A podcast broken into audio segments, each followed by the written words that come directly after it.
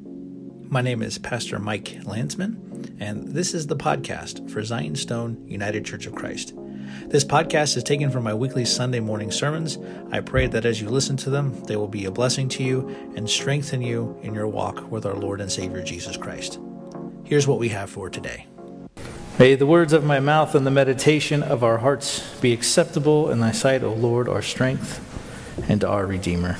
This morning I'm going to be preaching primarily from the passage from 1 Timothy chapter 1 verses 12 through 17, and my sermon title this morning is The Worst Sinner. Many years ago, I was visiting a friend's a new friend's church and as part of their liturgy, they pray a prayer before they take communion, which quotes directly from the text from 1 Timothy that Al read to us this morning. It's specifically from verse 15, where St. Paul says, This saying is trustworthy and deserving of full acceptance that Christ Jesus came into the world to save sinners, of whom I am the foremost. But we heard the NIV, so I think it was, I am the worst. Some translations say the chiefest, some translations say the first. You get the point. And the prayer that they pray before receiving communion says this I believe, O Lord, and I confess that thou art truly the Christ, the Son of God, who camest into the world to save sinners, of whom I am the first. Who I believe that this is truly thine own pure body and thine own precious blood. Therefore, I pray, have mercy upon me and forgive my transgressions, both voluntary and involuntary, of word and of deed, of knowledge and of ignorance and make me worthy to partake without condemnation of thy holy mysteries unto the remission of sins and unto life everlasting. Amen. I remember the first time I heard that, it, it, that prayer, it, it, moved me, and it's a prayer I still uh, pray myself when I know I'm about to approach the table and the altar of the Lord, as we will be this morning. To, to voluntarily confess to God that one is the worst, or the chiefest, or the foremost sinner, even when they may not be, strikes against the therapeutic bent of our modern culture. Because our culture will tell us things like, you are enough, or whatever version of that is popular at this current moment. And to the young people here this morning, I will not try and sound cool by trying to imitate any of those sayings or phrases because it will just come across as totally lame. So I will spare you. But St. Paul's words to Timothy, adapted for prayer, cuts through all of the baggage of our culture, and we see the true state of, of who and what we are. But we also then see the extravagant love and mercy of God in response. And it's important to note, right, that whenever we talk about, about sin or being sinners, we must always remember to never overemphasize that and minimize the love and the mercy and the compassion and the grace and the forgiveness found in Christ. St. Paul started off his selection with a contrast. He says that Christ has judged me faithful and has appointed me to his service. And Christ has done this in spite of who and what St. Paul used to be. And St. Paul actually lists this, what I used to be a blasphemer, a persecutor, and an insolent opponent. That's strong language, a blasphemer, a persecutor, an insolent uh, opponent, a blasphemer. Take you know, somebody who, who takes the name of the Lord in vain, someone who utters profane things about God. A persecutor, someone who is oppressive, and an insolent opponent. An insolent opponent, someone who's intractable, someone you can't talk to someone dead set in their opposition towards you.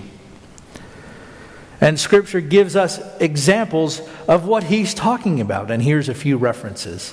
In Acts 7 58, it says, then they then cast Stephen out of the city and stoned him. And the witnesses laid down their garments at the feet of a young man named Saul. That's Paul, but as well. Saul is his Jewish name, Paul is his Roman name. So, under the law, those who would have accused Stephen would have been the first to throw stones at him to kill him. And so they have to take off their robe and they lay their robes at the feet of Saul. He's holding on to their garments while they are unjustly killing Stephen under the guise of honoring God and the law. Hence, he calls himself a blasphemer. And in Acts 8, 1 through 3, and Saul approved of his execution, and there arose on that day a great persecution against the church in Jerusalem. And they were all scattered throughout the regions of Judea and Samaria, except the apostles. Devout men buried Stephen and made great lamentation over him. But Saul was ravaging the church, and entering house after house, he dragged off men and women and committed them to prison. So not only is, is Paul witnessing, but he's approving of what's being done, and then he escalates and goes, goes on the offensive himself as part of the first wave of persecution against the early church, which does not come from Rome, but comes from their own people. And we see in Philippians chapter 3, verses 4 through 6, just what he believed he was doing as well as his pedigree. He says, Though I myself have reason for confidence in the flesh, if anyone else thinks he has reason for confidence in the flesh, I have more. Circumcised on the eighth day of the people of Israel, of the tribe of Benjamin, a Hebrew of Hebrews, as to the law, a Pharisee, as to zeal, a persecutor of the church, as to righteousness under the law, blameless. He is laying out his background and training and status to his readers there.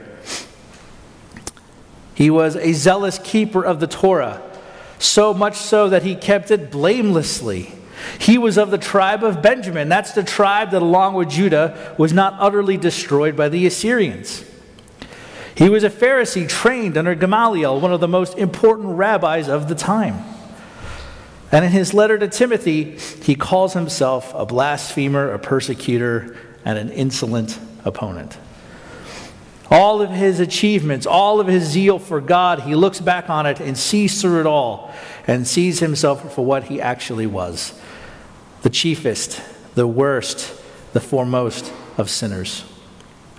See, it looked like zeal for God. I thought I was doing this for you, God, but it was actually blasphemy.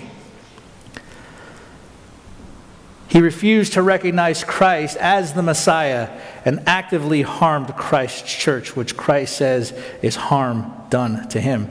He thinks he is serving God by hunting down Christians, but he is actively in opposition to God and what God is doing in the world. His sin kept him blind, but God had different plans for him. And in the face of his unbelief and hostility, something amazing occurs. And oftentimes, brothers and sisters, like Paul's misplaced zeal, think, thinking he's being zealous for God, he's actually blaspheming God. I cannot help but wonder in our churches how much of what we say we're doing for God is actually blasphemy against God.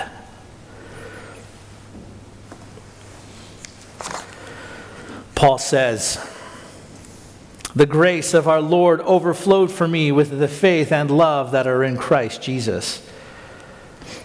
So, in spite of his unbelief, in spite of his blasphemy, in spite of his persecution, in spite of his insolent opposition to the very work of God he claimed to serve, that same God overflowed his heart with divine grace. See, Paul's zeal was good in a sense, but completely misdirected. And when he has this encounter with Christ, it reorients his entire life and then takes that zeal and orders it towards its proper goal and end. You thought you were serving me, but you were not. You were in active opposition to me. God takes him and says, Now you will serve me. Acts 9, 4, 6, and falling to the ground. Acts 9, verses 4 through 6. He heard a voice saying, Saul, Saul, why are you persecuting me? And he said, Who are you, Lord? And he said, I am Jesus, who you are persecuting. But rise and enter the city, and you will be told what you are to do. And after he receives his sight, he is baptized and immediately goes on the counteroffensive to his original offensive. He goes to the city. I'm going to take these Christians, I'm going to lock them up, I'm going to put, throw away the key. God needs me to do this for him because they are opposing the, the, the, the work of God. And he gets to the city, and the exact opposite happens. The God he claimed to serve, he was actually blaspheming against. And the God he claimed to serve revealed himself to him. And he realized that Christ was who he said he was. And then he goes into the city and then begins to do the exact opposite of what he was sent there to do. Instead of arresting people, he starts arguing with the religious leaders in the synagogue, showing through the scriptures that Jesus is the promised Messiah, that he is the Christ. Acts 9:20 and immediately he proclaimed Jesus in the synagogue saying he is the son of God. And it even says after that the people start talking to themselves, isn't he the one that was sent here to arrest everybody? He's now here too doing all of this, preaching this. And we see his attitude many years in the future for the reason why God showed his mercy to him. He says this He says, I received mercy that Jesus might display his perfect patience in me as an example to those who will come to believe in him for eternal life.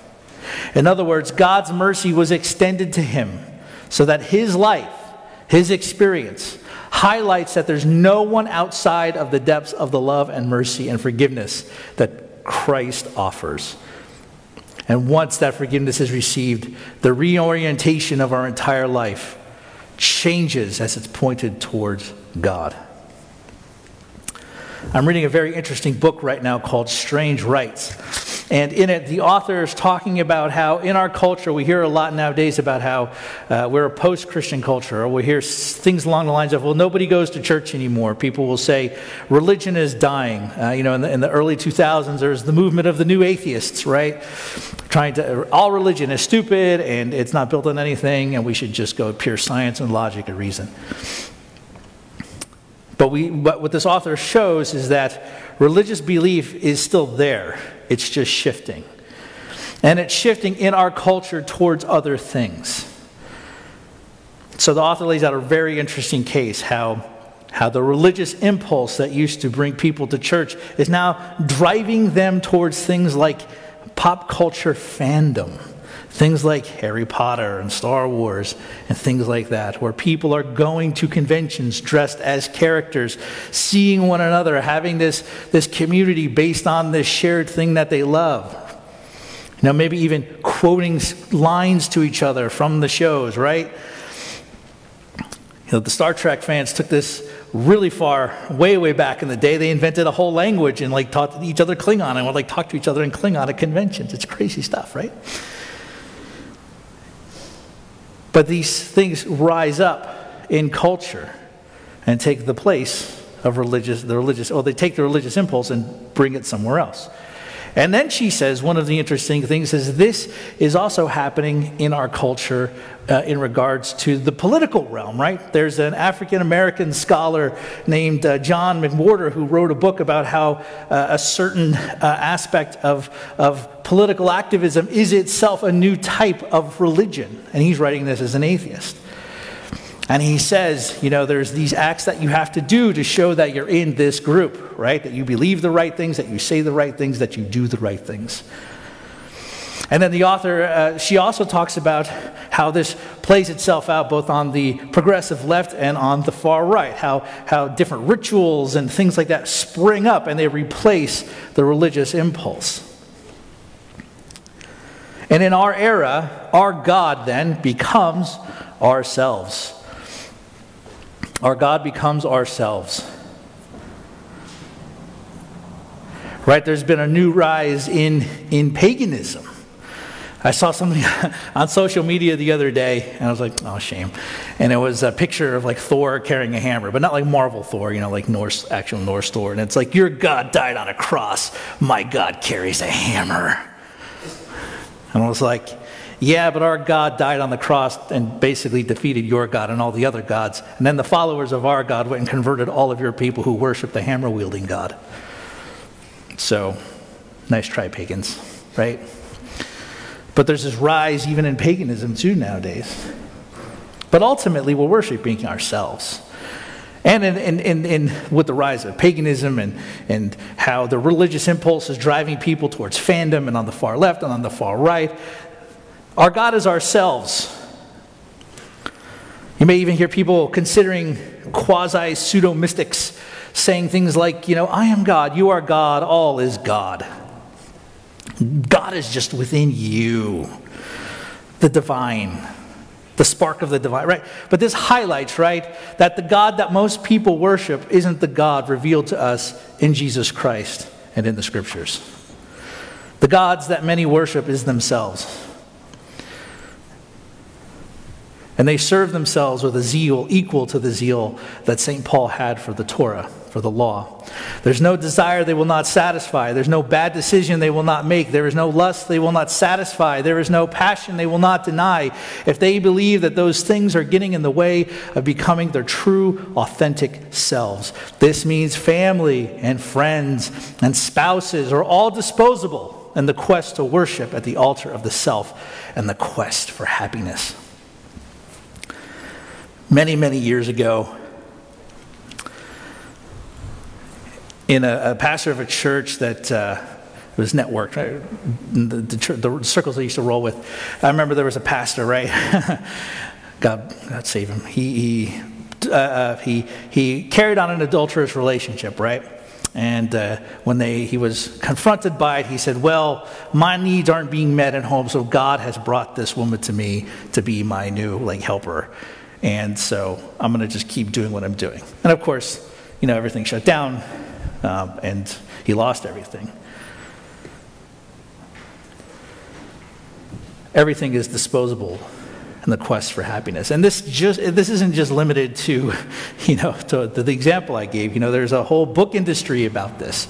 You know, there was an author, a successful author, who divorced her husband and left everything and went to India on a spiritual pilgrimage, you know, to sort of like find herself and and and all that sort of thing. And then met somebody over there, and then married him, and then many years later divorced him to marry somebody else. The quest for authenticity and happiness. Everything is disposable.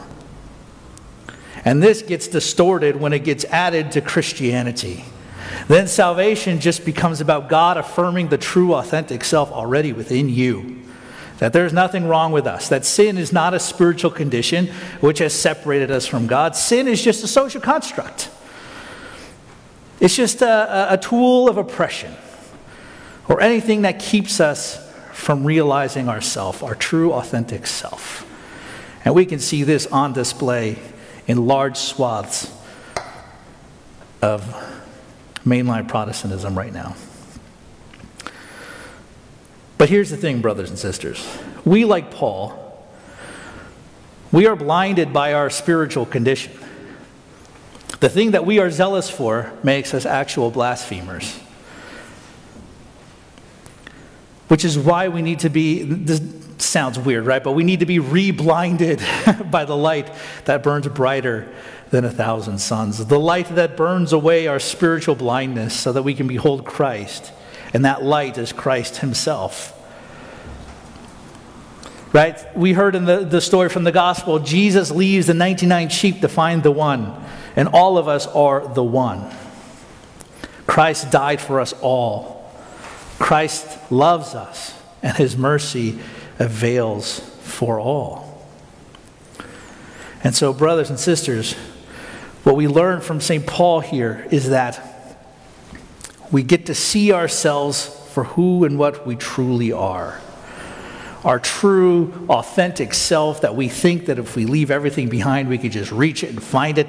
That true, authentic self is a sinner in need of God's grace and mercy. We strip all of that other stuff aside. We can see ourselves for who we are, and we can see what we need. And here's the beautiful thing about this. I'm not talking about, you know, self-reflection, like, oh, I'm such a terrible person. Oh, I'm so bad. I'm the chiefest of sinners, like every day. You know, I said a bad word to my mom. I'm the, t- I'm the chiefest of sinners. Like, oh, I kicked the kitten. I'm the worst of sinners. You know, I, I whatever, right? Insert silly example here. Oh, I'm the worst. I'm the worst. I'm the worst. I'm not talking about that. I'm talking about just having a realistic understanding of who we are, right? And then, in that humility, we can see God's grace that He has already given us and what He continues to give us poured out upon us through Jesus Christ. And how that takes us from the kingdom of darkness into the kingdom of light. How we stop then looking for and trying to find our true, authentic self as we are turned towards and reoriented towards the God who created us for union with Himself. Christ died for us, Christ loves us, and his, and his mercy and grace are available for all. And so, as Paul said in his doxology to Timothy, right, he's writing all of this stuff and he's getting so excited. He says, and we say with him, and to the King of the ages, immortal, invisible, the only God, be honor and glory forever and ever. Amen. Thanks for listening to the podcast from Zion's Stone Church. We're in the middle of a building repair campaign, and if you'd like to help, please go to www.gofundme.com slash Zion's Stone Church Repair Fund. We'd appreciate anything you'd be able to donate. If you're ever in the area, you're always welcome to worship with us on Sunday mornings at 10:15 a.m. God bless you.